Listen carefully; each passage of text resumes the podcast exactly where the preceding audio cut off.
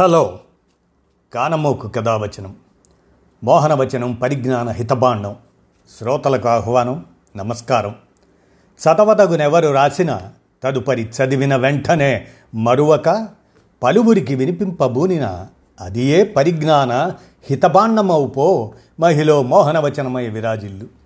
పరిజ్ఞాన హితభాండం లక్ష్యం ప్రతివారీ సమాచార హక్కు ఆస్ఫూర్తితోనే ఇప్పుడు ఇందుకూరి ప్రసాదరాజు విరచిత మన మహానుభావులు అనే శీర్షికగా మన సుబ్బారావు ఎల్లా ప్రగడ అనేటువంటి అంశాన్ని మీ కానమోకు కథావచనం శ్రోతలకు మీ కానమోకు స్వరంలో ఇప్పుడు వినిపిస్తాను వినండి. మన సుబ్బారావు ఎల్లా ప్రగడ. ఇందుకూరి ప్రసాదరాజు విరచిత మన మహానుభావులు శీర్షికగా మీకు మీ కానమోకు కథావచన శ్రోతలకు మీ కానమోకు స్వరంలో ఇప్పుడు వినిపిస్తాను వినండి. మన సుబ్బారావు ఎల్లా ప్రగడ. మన ఎల్లా ప్రగడ సుబ్బారావు. ఎవరయ్యా? ఇంకెవరు? తెలుగువాడు. మన మహానుభావులు. అజ్ఞాత యశస్వి. దివ్య ఔషధ అన్వేషణాశీలి. మందుల మహామాంత్రికుడు. అది పంతొమ్మిది వందల నలభై ఎనిమిది. అమెరికాలోని బోస్టన్ నగరంలో ఒక చిన్నపిల్లల ఆసుపత్రి. తన ఎనిమిదేళ్ళ పుత్రుడిని పట్టి పీడిస్తున్న ఒక మందులేని వ్యాధి నుండి కాపాడుకోవడానికి ఆసుపత్రుల చుట్టూ తిరుగుతూ అలసి ఉన్న ఆ తల్లి. అప్పుడే వచ్చిన వైద్యుని నివేదికను వణుకుతున్న చేతులతో చదవడం మొదలెట్టింది. తను భయపడినంత అయింది. గంభీర వదనంతో ఆ వైద్యుడు చెప్పిన ఒక్కో మాట తన గుండెల్లో సూదులు గుచ్చినట్టయింది. తన పుత్రుని ఆయుష్ ఇంకా కొన్ని వారాలు మాత్రమే అన్నది సారాంశం. మీ బిడ్డ జీవితాన్ని కొన్ని నెలలు పొడిగించగలిగే ఒక అవకాశం ఉంది. ఆ మందు ప్రయోగ స్థాయిలోనే ఉన్నందున మీరు అనుమతిస్తే చికిత్స మొదలు పెట్టవచ్చు అన్నాడు వైద్యుడు. రక్త క్యాన్సర్తో కొన్ని వారాలలోనే ముగియవలసిన ఆ బాలుని ఆయుర్దాయం కొన్ని నెలల పాటు పొడిగించిన ఆ మందు అమైనో టర్టిన్ ఒక్క పంతొమ్మిది వందల నలభై ఎనిమిదో సంవత్సరంలోనే ఈ మందు ఒక్క బోస్టన్ పిల్లల ఆసుపత్రిలోనే దాదాపు అరవై మంది చిన్నారుల ఆయుష్ను పొడిగించి మూడొంతుల మందిలో ప్రభావవంతమైన ఫలితాలను చూపింది. క్యాన్సర్ చికిత్సలో కనుగొనబడిన మొట్టమొదటి మందు ఇదే. దానిని కనుగొన్నది అలాంటి కొన్ని పదుల ఆవిష్కరణలను ఈ ప్రపంచానికి అందించినది ఒక తెలుగువాడు అని మనలో ఎంతమందికి తెలుసు? ఆ వివరాల్లోకి వెళితే ఆధునిక మానవునిది రెండు లక్షల సంవత్సరాల చరిత్ర. జంతువులను వేటాడుతూ చిన్న చిన్న గుంపులుగా సంచార జీవనం సాగించి దాదాపు పన్నెండు వేల సంవత్సరాల క్రితం నుంచి క్రమంగా వ్యవసాయానికి అలవాటుపడి స్థిర నివాసాలు ఏర్పాటు చేసుకోవటం మొదలుపెట్టాడు. పని విభజన ద్వారా ప్రావీణ్యం పెంపొందించుకొని పరిపాలనా వ్యవస్థల ఆసరాతో సంఘజీవిగా మారి ఆహార భద్రత వైపుగా బాటలు వేశాడు. నదీ పరివాహక ప్రాంతాలలో చిన్న చిన్న పల్లెల్లో మొదలైన అతని ప్రయాణం ప్రకృతిని అర్థం చేసుకుంటూ పనిముట్లను మెరుగుపరుచుకుంటూ అనేక ఒడిదుడుకులను దాటుకొని నూతన ఆవిష్కరణల సాయంతో క్రమంగా ఇప్పటి ఈ స్థాయికి చేరగలిగాడు. మరీ ముఖ్యంగా యూరప్ ఖండంలో పురుడు పోసుకున్న పునర్వివా పునర్వికాస మూలాలను ఆధారంగా చేసుకొని వెయ్యి సంవత్సరాల మధ్యయుగపు అంధకారం నుండి బయటపడి శిల్పకళ చిత్రలేఖనం సంగీతం సాహిత్యం తత్వశాస్త్రం మొదలగు కళలలోనే కాకుండా ఆధునిక శాస్త్రీయ పద్ధతుల ఆధారంగా అనేక శాఖలుగా తన విజ్ఞానాన్ని అభివృద్ధిపరుచుకున్నాడు. ఇందులో అత్యంత ప్రముఖంగా చెప్పుకోవలసినది వైద్య రంగంలో అతడు సాధించిన విజయాలు. కొన్ని వందల సంవత్సరాలుగా ప్రపంచంలో అనేక చోట్ల దేశీయమైన వైద్య విధానాలు వాడుకలో ఉన్నా చాలా సందర్భాలలో వాటి సామర్థ్యం ప్రశ్నార్థకంగా ఉండేది.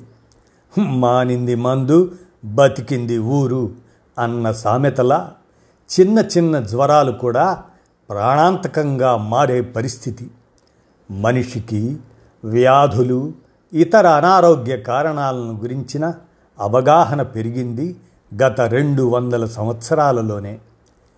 ఈ రెండు శతాబ్దాలలోనే తన మేధస్సుతో విజ్ఞాన శాస్త్రాన్ని అందులో జరిగిన పరిశోధనలను ఆసరాగా చేసుకొని కొన్ని పదుల ప్రాణాంతక వ్యాధులను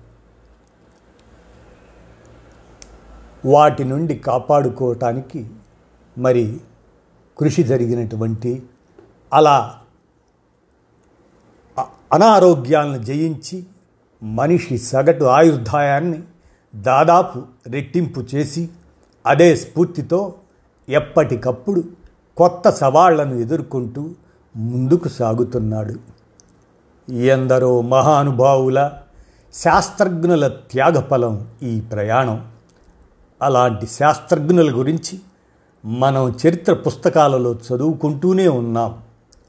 అందులో ఎక్కువ మంది ఏదో ఒక ఆవిష్కరణకో ఒక రంగంలో చేసిన పరిశోధనలకో మనకి గుర్తుండటం సహజం.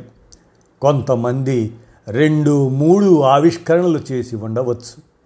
కానీ చాలా శాఖలలో అసమాన ప్రతిభ కనపరచి అనేక ఆవిష్కరణలు చేసి కూడా లాభాపేక్ష కానీ పేరు ప్రఖ్యాతులు కానీ ఆశించని వ్యక్తుల గురించి చాలా అరుదుగా విని ఉంటాం.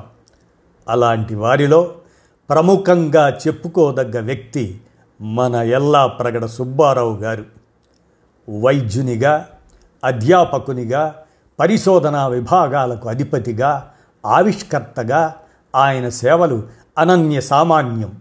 రసాయన శాస్త్రంలోనే కాకుండా ఔషధ శాస్త్రం జీవరసాయన శాస్త్రం సూక్ష్మ జీవశాస్త్రం పోషకాహార శాస్త్రం మొదలైన రంగాలలో విశేషమైన కృషి చేసిన మందుల మహామాంత్రికుడు మన సుబ్బారావు. ఆయన కేవలం తెలుగువారే కాదు మొత్తం ప్రపంచం గర్వించదగ్గ శాస్త్రవేత్తలలో శిఖరాగ్రాన ఉంటాడు. అనడం అతిశయోక్తి కాదు.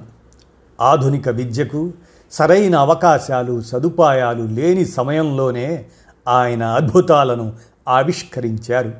ఆయన ఆవిష్కరణలో మచ్చుకు కొన్ని ఇక్కడ మీకు ఉటంకిస్తాను.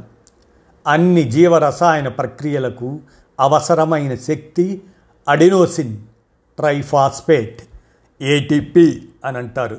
దాని నుంచి లభిస్తుందని కనుగొన్నవారు మన సుబ్బారావు గారు. రక్తంలోనూ మూత్రంలోనూ కణజాలంలోనూ ఉన్న పాస్పరస్ పరిమాణాన్ని అంచనా వేసే ఫిస్క్ దాన్నే ఫిస్క్ సుబ్బారావు పద్ధతి అనేది ఆ సుబ్బారావు గారు కనిపెట్టినారు. రక్తహీనత నివారణలోనూ గర్భస్థ శిశువులలో వచ్చే మెదడు మరియు వెన్నెముక సంబంధిత లోపాల నివారణలో ముఖ్యమైన పాత్ర పోషించే ఫోలిక్ ఆమ్లాన్ని ఫోలిక్ యాసిడ్ అంటాం. దాన్ని వేరు చేసే పద్ధతిని కనుగొన్నారు సుబ్బారావు గారు. ఫైలేరియా బోధకాలు వ్యాధి. ఈ ఫైలేరియా చికిత్సకు ప్రపంచ ఆరోగ్య సంస్థచే సిఫార్సు చేయబడిన హెట్రాజన్. దాన్ని కనుగొన్నది కూడా మన సుబ్బారావు గారు. క్యాన్సర్ చికిత్సలో మొట్టమొదటి మందుగా చెప్పబడే అమైనోప్టరిన్ అనే దాన్ని అభివృద్ధి చేసి మరింత ప్రభావవంతమైన మెథాట్ ట్రెక్సేట్ అనే దాన్ని కనుగొన్నవారు మన సుబ్బారావే. సుబ్బారావు గారి సారథ్యంలో బెంజమిన్ డగ్లర్ వారిచే ప్రపంచంలో మొట్టమొదటి టెట్రాసైక్లిన్ యాంటీబయాటిక్ అరియోమైసిన్ అనేటువంటి వాటిని కనుగొనడం జరిగింది.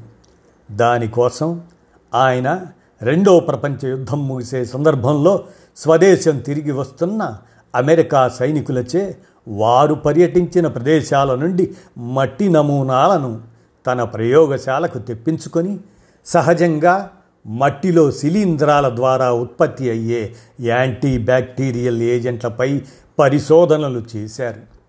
ఆ ప్రయత్నం అప్పటి వరకు విస్తారంగా జరిగిన అతిపెద్ద శాస్త్రీయ పరిశోధనగా చరిత్రలో నిలిచిపోయింది. వృత్తి పట్ల సుబ్బారావు గారి అంకిత భావం పరిశోధనలపై ఆయన ఆసక్తి ఏ పాటిదో తెలిపేందుకు ఈ ఒక్క ఉదాహరణ చాలు. ఇన్ని ఆవిష్కరణలు ఆయనకు సులభంగా సాధ్యపడ్డాయి అనుకుంటే పొరపాటే. వాటి వెనుక ఆయన నేపథ్యం బాల్యంలో ఆయనకు ఎదురైన అనుభవాలు పట్టుదల అకుంఠిత దీక్ష కోల్పోయిన వ్యక్తిగత జీవితం వృత్తి జీవితంలో ఎదుర్కొన్న సవాళ్ళు చాలానే ఉన్నాయి. సుబ్బారావు పద్దెనిమిది వందల తొంభై ఐదు జనవరి పన్నెండున పశ్చిమ గోదావరి జిల్లా భీమవరంలో ఒక సామాన్య దిగువ మధ్యతరగతి గృహంలో జన్మించారు. తండ్రి జగన్నాథం తాలూకా ఆఫీసులో హెడ్ క్లర్క్ తల్లి వెంకమ్మ గృహిణి కాశీ వెళ్ళి వేదాంతం అధ్యయనం చేద్దామని బయలుదేరిన సుబ్బారావును తల్లి బ్రతిమిలాడి వెనక్కు తీసుకువచ్చింది. తండ్రి చనిపోవడంతో సుబ్బారావు చదువు కోసం తల్లి తన వస్తువులను తాకట్టు పెట్టింది. ప్రాథమిక విద్య రాజమండ్రిలో పూర్తి చేసి మద్రాస్ హిందూ హై స్కూల్లో మెట్రికులేషన్ మూడో ప్రయత్నంలో పాస్ అయ్యాడు రామకృష్ణ మిషన్లో చేరుదామని ప్రయత్నిస్తే అతని తల్లిదండ్రుల అనుమతి లేనిదే చేర్చుకోము అన్నారు ఇంటికి తిరిగి వచ్చిన సుబ్బారావు దృష్టి వేదాంతం నుండి మానవ సేవ చేయడానికి సాధ్యమైన వైద్యశాస్త్రం వైపు మళ్ళింది. ఇంటర్మీడియట్ ప్రెసిడెన్సీ కళాశాలలో వైద్య విద్య మద్రాస్ వైద్య కళాశాలలో పూర్తి చేశారు. సుబ్బారావు అఖండ ప్రజ్ఞాశాలి. అన్ని సబ్జెక్టులలోనూ ప్రతిభ కనపరిచినా స్వదేశీ ఉద్యమానికి ప్రభావితుడై ఖాదీ వస్త్రాలను ధరించటం ఆనాడు నచ్చని ఆ పాశ్చాత్య ఉపాధ్యాయులు సుబ్బారావుకి తక్కువ మార్కులు వేయడంతో ఎంబీబీఎస్ బదులు అంతకు తక్కువ స్థాయిది అయిన ఎల్ఎంఎస్ డిగ్రీ మాత్రం లభించింది. అటు పిమ్మట కొంతకాలం మద్రాస్ ఆయుర్వేద కళాశాలలో ఉపన్యాసకుడిగా పనిచేశారు. పంతొమ్మిది వందల ఇరవై మూడవ సంవత్సరంలో తన అన్నలిద్దరూ స్ప్రూ వ్యాధితో చనిపోయారు. ఆయుర్వేదాన్ని ఆధునిక వైద్య విజ్ఞానాన్ని మేళవించి పరిశోధన చేస్తే స్ప్రూ వ్యాధిని నిరోధించవచ్చునని భావించి అటువైపుగా కొంత ప్రయత్నం చేశారు. ఆయుర్వేదంలో తదుపరి పరిశోధనకు అవకాశాలు లేవని గ్రహించి ఆ ప్రయత్నాలను విరమించుకున్నారు. మంచి బోధనా పద్ధతులతో అనతి కాలంలోనే ఆయుర్వేద కళాశాలకి సహ ప్రధానోపాధ్యాయుడిగా పదోన్నతి పొందారు. అదే సమయంలో భారతదేశ సందర్శనలో ఉన్న డాక్టర్ జాన్ కేండ్రిక్ వారి ప్రోత్సాహంతో తదుపరి పరిశోధనలకు అమెరికా వెళ్ళాలని నిశ్చయించుకున్నారు. మామగారి ఆర్థిక సహాయంతో అమెరికాలోని బోస్టన్ చేరుకొని హార్వర్డ్ కళాశాల నుండి ట్రాపికల్ మెడిసిన్లో డిప్లొమా పొందారు. పంతొమ్మిది వందల నలభైలో ప్రపంచ ప్రఖ్యాతిగాంచిన లెడరల్ ఆ ప్రయోగశాలలో చేరారు. ఏటీపీపై వారి పరిశోధన ఆయన చేసిన పరిశోధనలకు గాను పిహెచ్డి లభించింది. అమెరికాలో ఎన్నో ఇబ్బందులు ఎదుర్కొంటూ లివర్పై పరిశోధనలు కొనసాగించి ఎన్నో క్రొత్త విషయాలు కనుగొన్నారు. కాలయంపై అతను చేయని పరిశోధన లేదు. కాలేయం ఎక్స్ట్రాక్ట్ను రూపొందించడంలో యాంటీబయాటిక్స్ మందుల రూపకల్పనలో ఆయన కృషి అమోఘం. లీడర్లీ ల్యాబొరేటరీలకు అసోసియేట్ డైరెక్టర్గా బాధ్యతలు స్వీకరించి వందలాది మంది నిష్ణాతులైన పరిశోధకులకు మార్గదర్శనం చేశారు. పంతొమ్మిది వందల నలభై రెండులో లీడర్లీ కంపెనీ ఈనాడు కరోనాకు వ్యాక్సిన్ కనిపెట్టిన ఫైజర్ కంపెనీలో ఒక భాగం. దాని రీసెర్చ్ డైరెక్టర్గా అత్యున్నత స్థానాన్ని అధిష్ఠించారు. అలా దాదాపు పాతిక సంవత్సరాలు నిరంతరం ప్రయోగాలు చేస్తూ వైద్య ఔషధ శాస్త్రాలలో వేరే ఎవరికి సాధ్యం కానన్ని విజయాలను అందుకున్నారు. సుబ్బారావు తన విజయాలను తన సహచరులతో పంచుకోవడంలో ఎప్పుడూ ముందు ఉండేవారు. విజ్ఞాన శాస్త్రంలో విజయాలు ఏ ఒక్కరి కృషి వలనో ఏర్పడటం చాలా అరుదు. ఎవరు పూర్తి ఘనత పొందకూడదు అనేది ఆయన సిద్ధాంతం. దురదృష్టవశాత్తు ఆయన ఆవిష్కరణలను అసూయతో ఆయన సహచరులు తొక్కిపెట్టినా ఏనాడు వివాదాల జోలికి పోలేదు.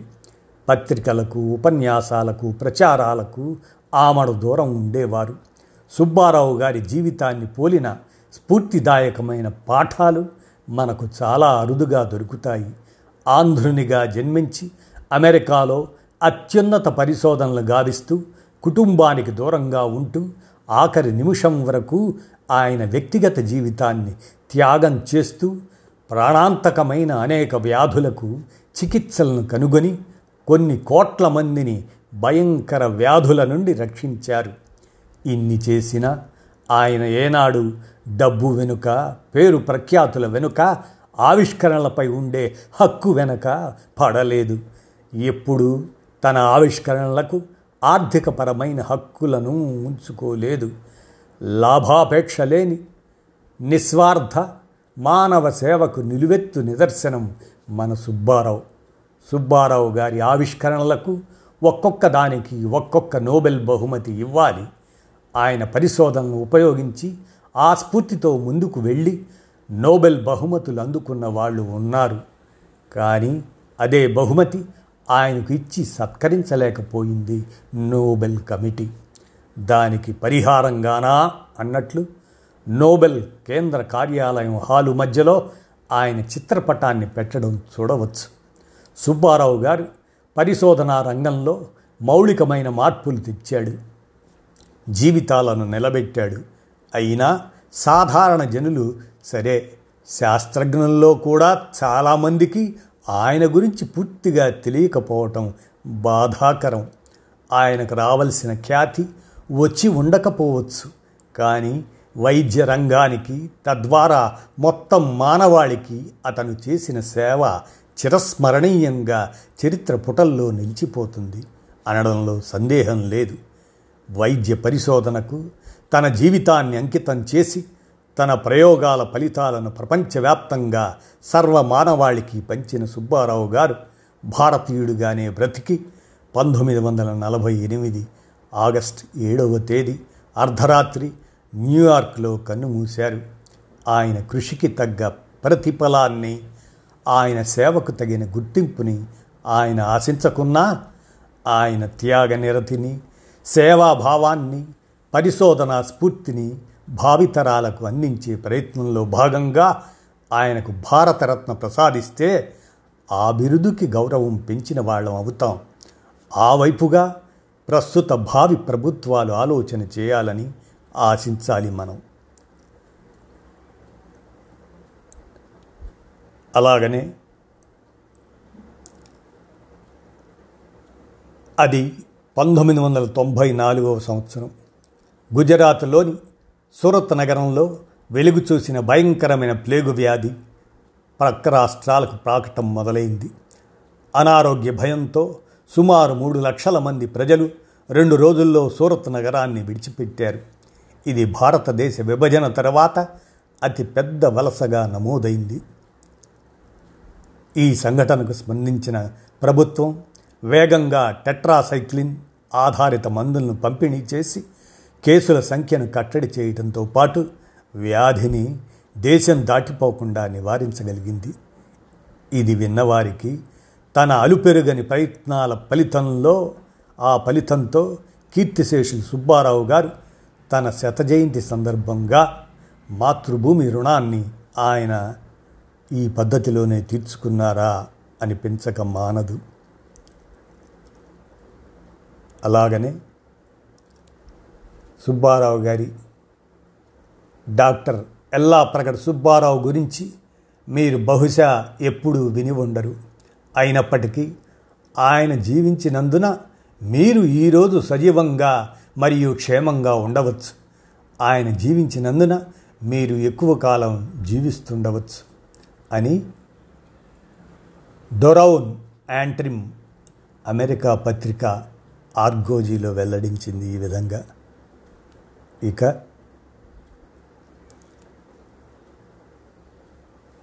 ఫిస్క్ అసూయతో సుబ్బారావు పరిశోధనను వెలుగు చూడనీయకపోవటం వల్ల సుబ్బారావు కనుగొనిన కొన్ని న్యూక్లియోటైడ్స్ను అనేక సంవత్సరాల తర్వాత ఇతర పరిశోధకులచే తిరిగి కనుగొనవలసి వచ్చింది అని జార్జ్ హెచ్చింగ్స్ సుబ్బారావు గారి సహచరుడు ఆయన వైద్యశాస్త్రంలో నోబెల్ బహుమతి విజేత ఆయన ఆ విధంగా పేర్కొన్నారు. ఇలా మన సుబ్బారావు ఎల్లా ప్రగడ వారి గురించి ఇందుకూరి ప్రసాదరాజు గారు మహానుభావులు మన మహానుభావులు శీర్షికగా రాసినటువంటి ఆ అంశాన్ని మనం వినడంలో ముఖ్యంగా ఇందుకూరి ప్రసాదరాజు గారి గురించి కూడా మనం తెలుసుకోవటం ఎంతైనా ముఖ్యం. ఇందుకూరి ప్రసాదరాజు హేతువాది మానవతావాది విజ్ఞాన శాస్త్ర ప్రచారకుడైన ఇందుకూరి ప్రసాదరాజు గారు గత నాలుగు సంవత్సరాలుగా టోరీ రేడియోలో ప్రతి శనివారం ప్రసారమయ్యే సైన్స్ అవర్ కార్యక్రమంలో అతిథిగా పాల్గొని పలు శాస్త్రీయ విశ్లేషణలో పాలు పంచుకుంటున్నారు. విజ్ఞాన శాస్త్ర విశేషాలను సామాన్యులకు అర్థమయ్యేలా వివరిస్తూ మూఢ విశ్వాసాన్ని ప్రశ్నిస్తూ హేతుబద్ధ ఆలోచన ద్వారా శాస్త్రీయ దృక్పథాన్ని పెంపొందించుకునేలా ఉండే కార్యక్రమాల్లో చురుగ్గా పాల్గొంటున్నారు వీరి స్వస్థలం కూడా భీమవరం ప్రస్తుత నివాసం సిడ్నీ. అలాంటి ఇందుకూరి ప్రసాదరాజు గారి విరచిత మన మహానుభావులు శీర్షికగా మన సుబ్బారావు ఎల్లా పరగడ గురించి మీ కానమూకు కథ వచ్చిన శ్రోతలకు మీ కానమూకు స్వరంలో వినిపించాను విన్నారుగా. ధన్యవాదాలు.